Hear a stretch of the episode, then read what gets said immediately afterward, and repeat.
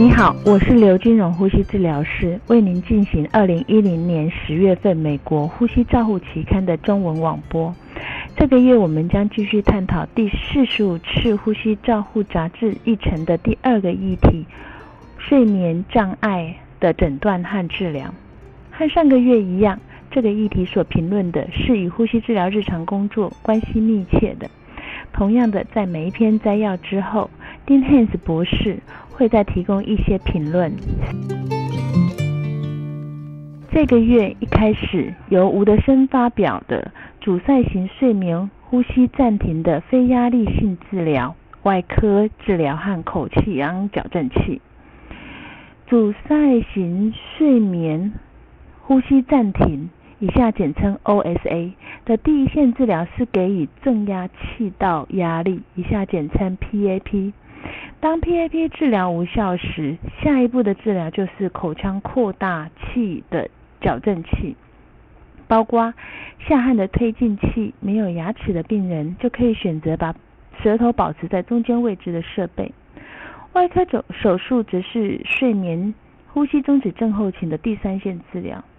曾被用来治疗 OSA 的手术包括鼻中隔成形术、扁桃腺切除术、二咽成形术、下颌前移手术、舌面容手术、悬骨舌骨悬架、颌面外科、减重手术。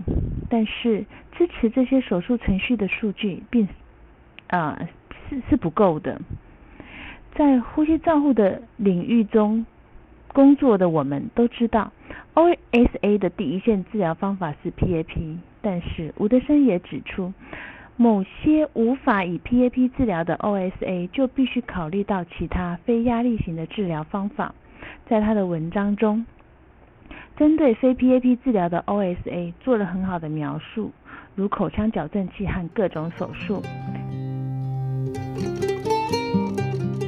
下一篇文章是由。巴他若杰的等人发表的睡眠障碍呼吸与心脏血管疾病，有足够的证据显示，睡眠呼吸障碍和心脏血管疾病之间具有强烈的关联，而且 OSA 和高血压也有许多一致性的关联性。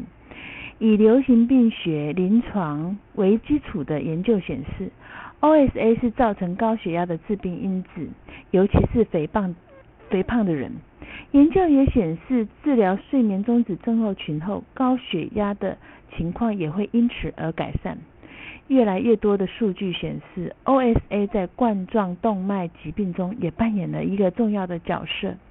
两者之间的关联性可以由病人接受连续正压改善而改善。证据显示，它阻止了周状动脉硬化的演变为心脏血管疾病。OSA 和中枢型睡眠中止症候群的病人经常患有心脏衰竭，因为这一类的病人经常可以看到他们睡眠受到干扰的呼吸形态。OSA 也可能是引发心脏衰竭的一个危险因素。目前的数据对于治疗睡眠呼吸障碍是否能够改善心脏衰竭的存活率，或者是其他指标。到目前为止还没有一致性的证据。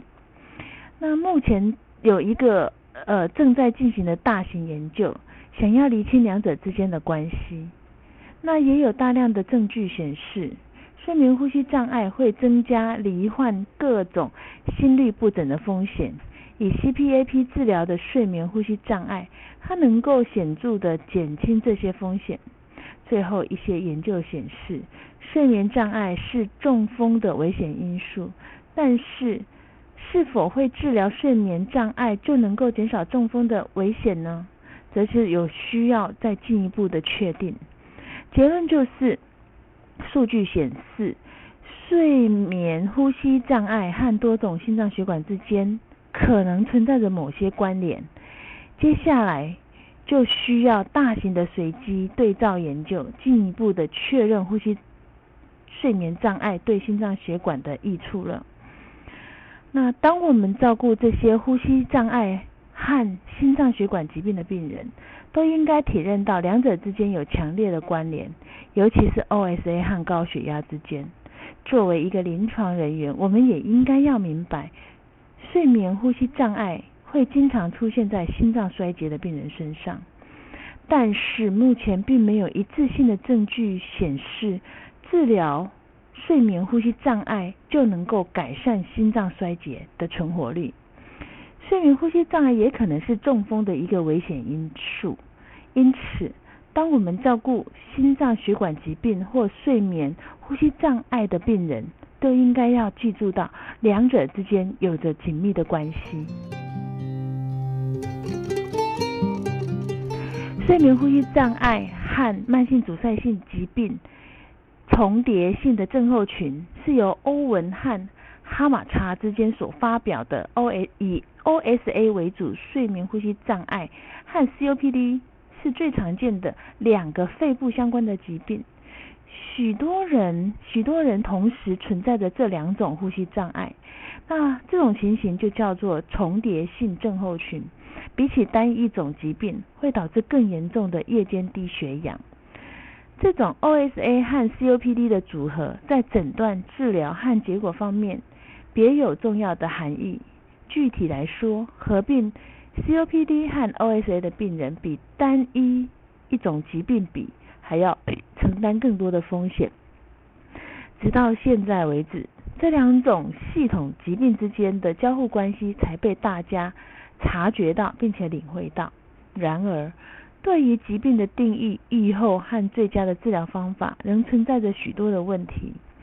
现今的治疗方法是使用持续正道气压 （CPAP），并依照病人的呃需要给予氧气。非侵袭性的通气可能有助于重叠性症候群的患者，但是这个部分还没有充分的研究。当我们照顾 COPD 的病人时，必须谨记在心的是，这些病人当中有许多都有睡眠呼吸障碍，主要是 OSA。患有 OSA 的 COPD 病人，比起只有 COPD 或 OSA 的病人，他的致病率和死亡率都来得高，因为使用气道正压和氧气治疗，是在这个时候就显得非常的重要。虽然非侵袭性通气对于重叠性症候群的患者似乎是有帮助，但是结论还是有所争议的，所以需要进一步的研究。下一篇是由马卡西所著的《肥胖性换气不足症候群》一篇先进的评论文章。肥胖型换气不足症候群的三个症状为肥胖。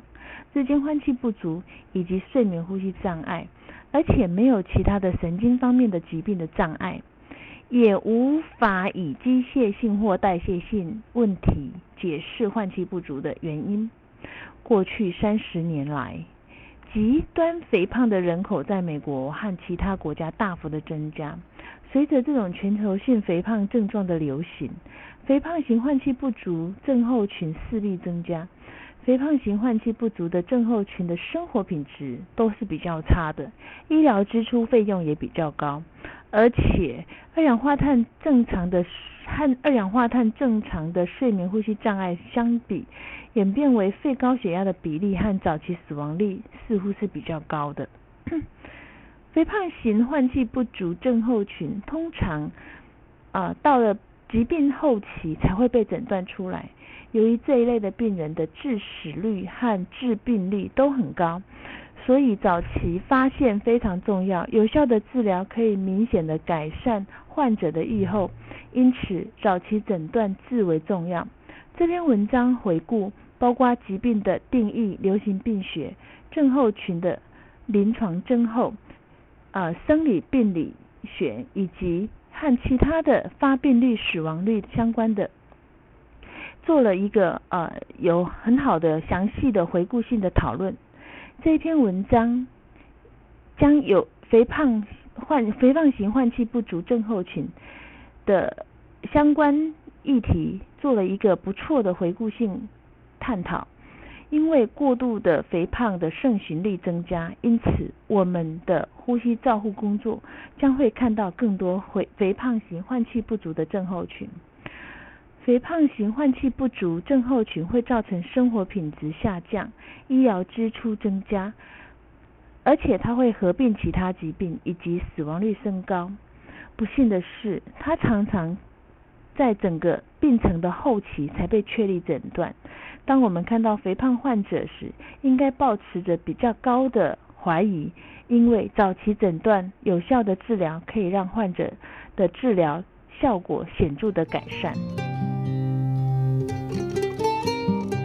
接下来要介绍的这篇文章是由凯伦迪士勾索所提出来的，在小儿睡眠中，何者是属于睡眠异常中，何者是属于异常的？一般睡眠障碍，尤其是阻塞型睡眠中止症候群，在小孩子是常见的。虽然睡眠实验进行诊断的科技与软体已经相当成熟。但针对小儿的睡眠检查中心，相较是比较少的，所以这种人力，像这种人力比较高而且昂贵的方法，也只是用在少数的几个个案。然而，定义睡眠异常的研究不是一个简单的过程，它需要有一个一定的方式的标准与连锁的数据，来证实异常变数潜藏特殊的结果与含义。和它的成本效益之间的关系。遗憾的是，研究的不足以及对这些重要的观点并没有任何真正的共识，反而造成诊断和治疗的延误。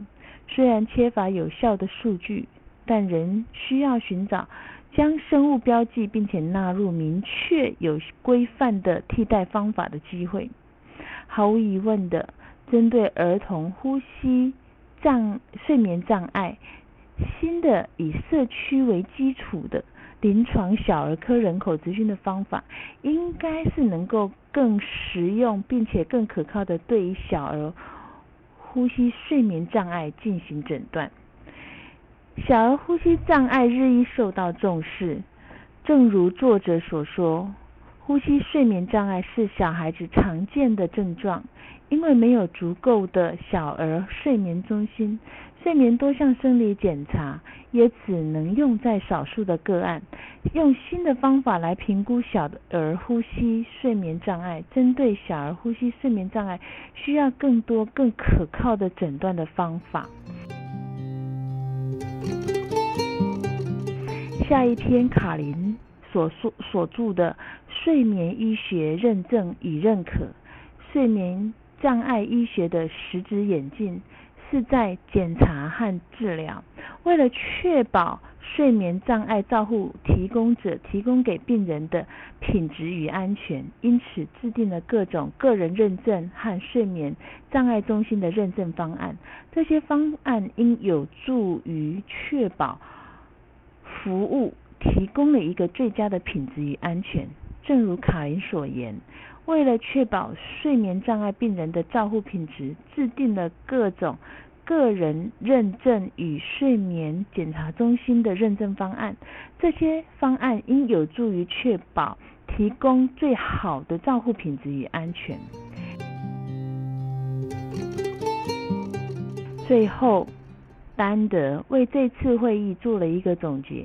近代睡眠监测技术发展迅速，让我们对于睡眠障碍所产生的生理与睡眠障碍所产生的健康问题的影响，睡眠障碍的治疗与睡眠医学的管理问题有了进一步的了解。部分原因是因为肥胖的盛行，部分则是因为人们对于睡眠障碍的疾病恶化认知能力增加。如心脏病以及睡眠差所引起的社会成本，因此过度的嗜睡所增加的社会成本包括工作力、学习力的下降，过度的疲倦导致车辆事故。仍有一些等待解答的关键性的问题，如比如说，什么是诊断睡眠呼吸暂停的严重度最好的指标？什么是最佳治疗疗效的评估工具？和哪一种形式的气道正压的成效是最好的？当气道正压治疗无效时，最好的治疗途径是什么？多久应该再做一次睡眠检查？哪些真相需再进一进一步的做气道正压治疗的测量。当健保支付逐渐减少，可稀释睡眠的普及化以后，睡眠实验室将要面临到如何的改变？非睡眠的专家是否可以也可能去进行睡眠的研究呢？鼻部的阻力增加会对上呼吸道阻塞造成何种影响？什么是气道正压引发的慢性鼻窦炎？性别是不是如何影响到呼吸中止睡眠的发生率、发病率、睡眠呼吸暂停的结果？特别是族群终止。患者如儿童、心理有障碍的病人、精神病人和重症交互病房病人，他有没有什么特别的需求等等，这些问题都有待澄清。以上是二零一零年十月份《呼吸照护期刊》的中文摘要，由我刘金荣呼吸治疗师广播，感谢王彩鹤、肖婉云及周雅红呼吸治疗师的协助翻译。彭毅好，呼吸治疗师的修稿，朱嘉诚呼吸治疗师的审稿。如想进一步了解原文的内容或过去的议题，请上美国呼吸照护期刊网站 www.rcjournal.com。您也可以由网络上订阅，自动收到未来网络播广播的议题。谢谢您的参与，再见。